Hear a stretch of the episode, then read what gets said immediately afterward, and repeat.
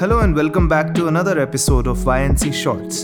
Here we look at all the major happenings from around the world that happened throughout the week to keep you updated. Let's dive right in. COVID 19 is back in Wuhan, the central Chinese city that became infamous as the site of the first deadly outbreak of the novel coronavirus. It's bad news not only for Wuhan and its residents, but for the world. The Chinese government acted decisively when confronted with the pathogen at the start of 2020, building hospitals over the course of a weekend to take care for patients and shutting down the entire city of 11 million people.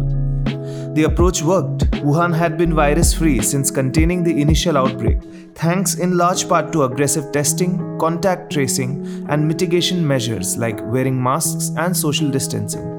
The number of people infected in Wuhan, while still small, has been increasing, with 8 cases diagnosed on August 2nd alone. They are among more than 400 infections diagnosed across China as part of the latest cluster, which started last month in the eastern city of Nanjing.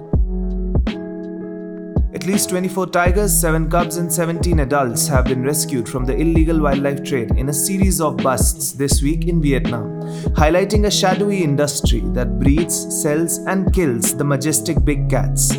Prominent domestic conservation group Save Vietnam's Wildlife, SVW, said it was working with local police in a province near the border with Laos, a major hub for the billion dollar trade in exotic wildlife in Southeast Asia.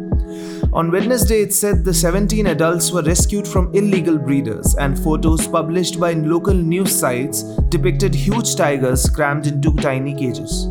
The cubs were found in a van in the area earlier this week after two Vietnamese men allegedly tried to ram a police vehicle to get away. Four pangolins, the most trafficked animal in the world, were also recovered in the same period. A Canadian soccer player just became not just the first trans athlete to win a medal at the Olympics, but the first to win gold.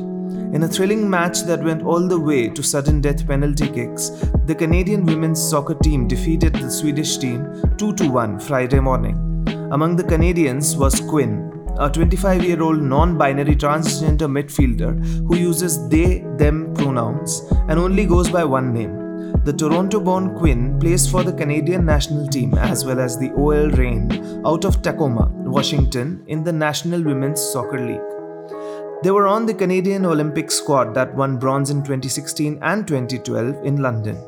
This year was the first time they were playing as an out non binary transgender person.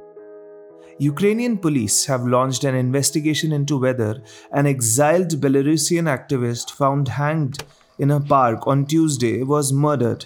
Vitaly Shishov was the 26 year old head of Belarusian House in Ukraine, BDU, a Kiev based group that supported Belarusians who had fled to Ukraine to escape persecution in their homeland, where authoritarian leader Alexander Lukashenko has been waging a sweeping crackdown on dissent. His death has raised concerns internationally about the growing brazenness and reach of Lukashenko's campaign against dissidents. It comes just a day after an Olympic sprinter who had criticized her coaches sought asylum following an attempt by officials to forcibly fly her home from Tokyo, and months after a Ryanair flight flying dissident journalist, Roman Protasevich, from Greece to Lithuania, was diverted and forced to land in Belarus under the flimsy pretext of a fake bomb threat. After missing much of the Tokyo Olympics, star American after missing much of the Tokyo Olympics, star American gymnast Simone Biles returned to the mat on Tuesday night to win bronze in the individual balance beam event. Before she made the highly anticipated comeback, Biles had pulled out of all other individual events, citing a need to take care of her mental health. By doing so, she joined a number of high profile athletes who have spoken publicly about the overwhelming psychological pressures of elite sports. Biles won the medal performing flips, split leaps, and a final double backflip to dismount. Two Chinese athletes, Guan Chenchen and Tang Xijing, won the gold and silver medals respectively. Biles is now tied with Shannon Miller for the most Olympic medals won by a US gymnast. While her medal haul fell short of what she had managed in 2016 Rio Olympics, when she stunned the world by winning gold in four events, Biles' performance carried a special significance to many of her fans and fellow athletes who have identified with her struggles.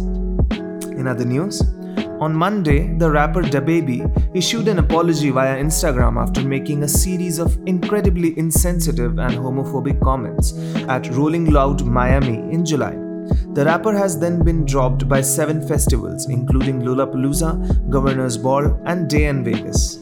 He wrote, Social media moves so fast that people want to demolish you before you even have the opportunity to grow, educate, and learn from your mistakes.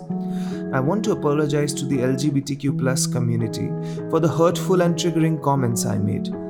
Again, I apologize for my misinformed comments about HIV slash AIDS, and I know education on this is important. This was it for this week's YNC Shorts. I hope you guys learned something new. This was your host Achinti Jain. Until next time.